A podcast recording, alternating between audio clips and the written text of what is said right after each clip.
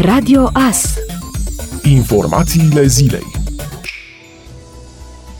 Personalul didactic de predare din învățământul de stat va beneficia anual de o indemnizație în echivalent a două salarii minime brute pe țară pentru achiziția de materiale didactice, precum și de vaccinare gratuită. Totodată, cadrele didactice care se titularizează în mediul rural vor beneficia de o indemnizație de instalare reprezentând trei salarii minime brute pe economie, în timp ce cadrele didactice cu o vechime în învățământ de peste 30 de ani vor primi la pensionare o indemnizație medie, reprezentând un salariu minim brut pe economie. Potrivit formei finale adoptate de Parlament, personalul didactic de predare din învățământul de stat beneficiază anual de două salarii de bază minime brute pe țară, garantate în plată din fonduri alocate de la bugetul de stat, pentru dezvoltare profesională și evoluție în carieră, precum și achiziționarea de materiale didactice și auxiliare didactice curriculare necesare procesului instructiv educativ. Personalul din învățământul superior va putea beneficia de aceste drepturi pe baza aprobării Senatului Universitar. Cadrul didactic va fi obligat să restituie parțial indemnizația dacă, înainte de împlinirea termenului de 5 ani prevăzut,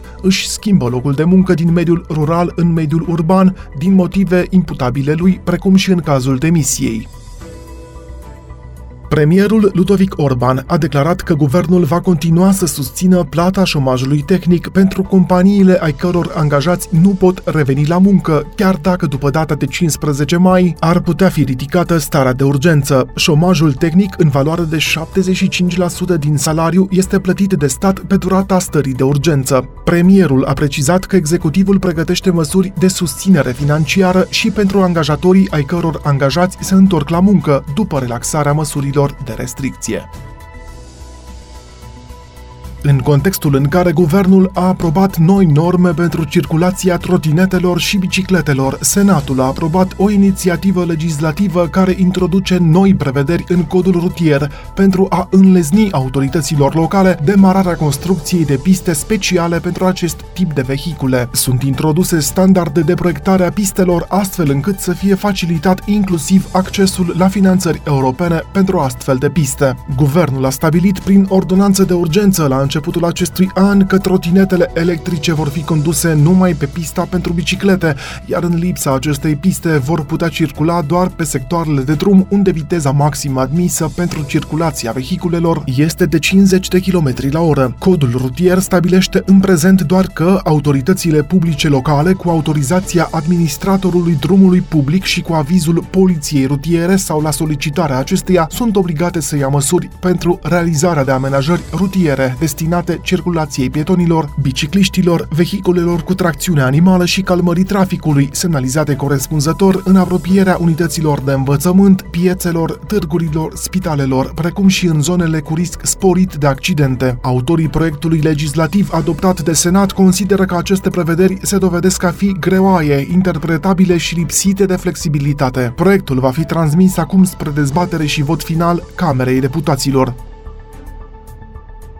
Compania maghiară Wizz Air, cea mai mare companie aeriană low cost din Europa Centrală și de Est și cel mai mare transportator aerian din România, impune pasagerilor să poarte obligatoriu măști de protecție pe tot parcursul zborului, începând cu 1 mai. Astfel, operatorul aerian introduce din luna mai măsuri adiționale de igienă pentru a asigura sănătatea și binele clienților și echipajelor. Suplimentar, vor fi eliminate revistele de la bord și încurajată plata cu mijloace contactless în timpul cumpărăturilor la bord. Pe zborurile unde gradul de încărcare permite, echipajul va supraveghea distanțarea locurilor între pasageri.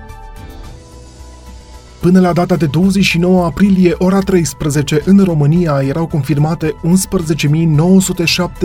de cazuri de infecție cu COVID-19. Numărul persoanelor vindecate și externate a ajuns la 3.569, iar numărul deceselor la 675 de persoane. În carantină se află 12.042 de persoane, iar în izolare 22.690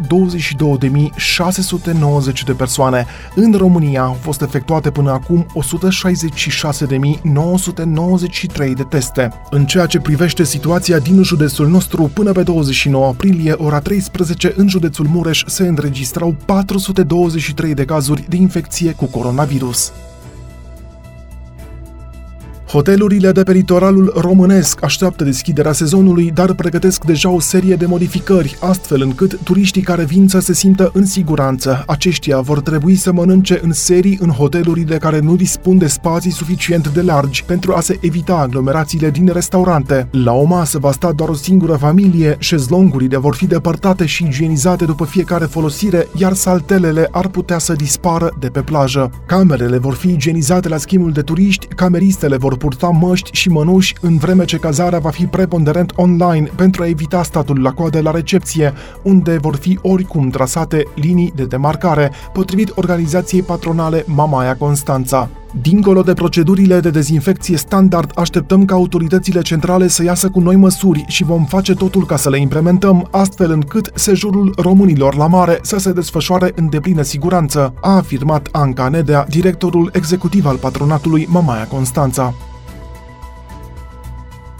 Mai mulți experți în mediu și activiști cer ca filmul periculos al lui Michael Moore, The Planet of Humans, critic la adresa mișcării pentru mediu, să fie scos de pe platformele online. Documentarul produs de Moore și regizat de Jeff Gibbs vorbește despre schimbările climatice și oferă o privire critică asupra felului în care mișcarea pentru mediu a pierdut lupta prin alegeri bine intenționate, dar dezastruoase, inclusiv prin convingerea că panourile solare și instalațiile eoliene ne vor salva și prin renunțarea în favoarea intereselor corporatiste de pe Wall Street, după cum au prezentat cei doi filmul. Potrivit mai multor activiști pentru mediu și specialiști, filmul este periculos, înșelător și destructiv și ar trebui înlăturat de pe internet, relatează The Guardian. O versiune gratuită este disponibilă pe YouTube pentru încă două săptămâni. Aici documentarul a fost vizionat de peste 3,8 milioane de utilizatori.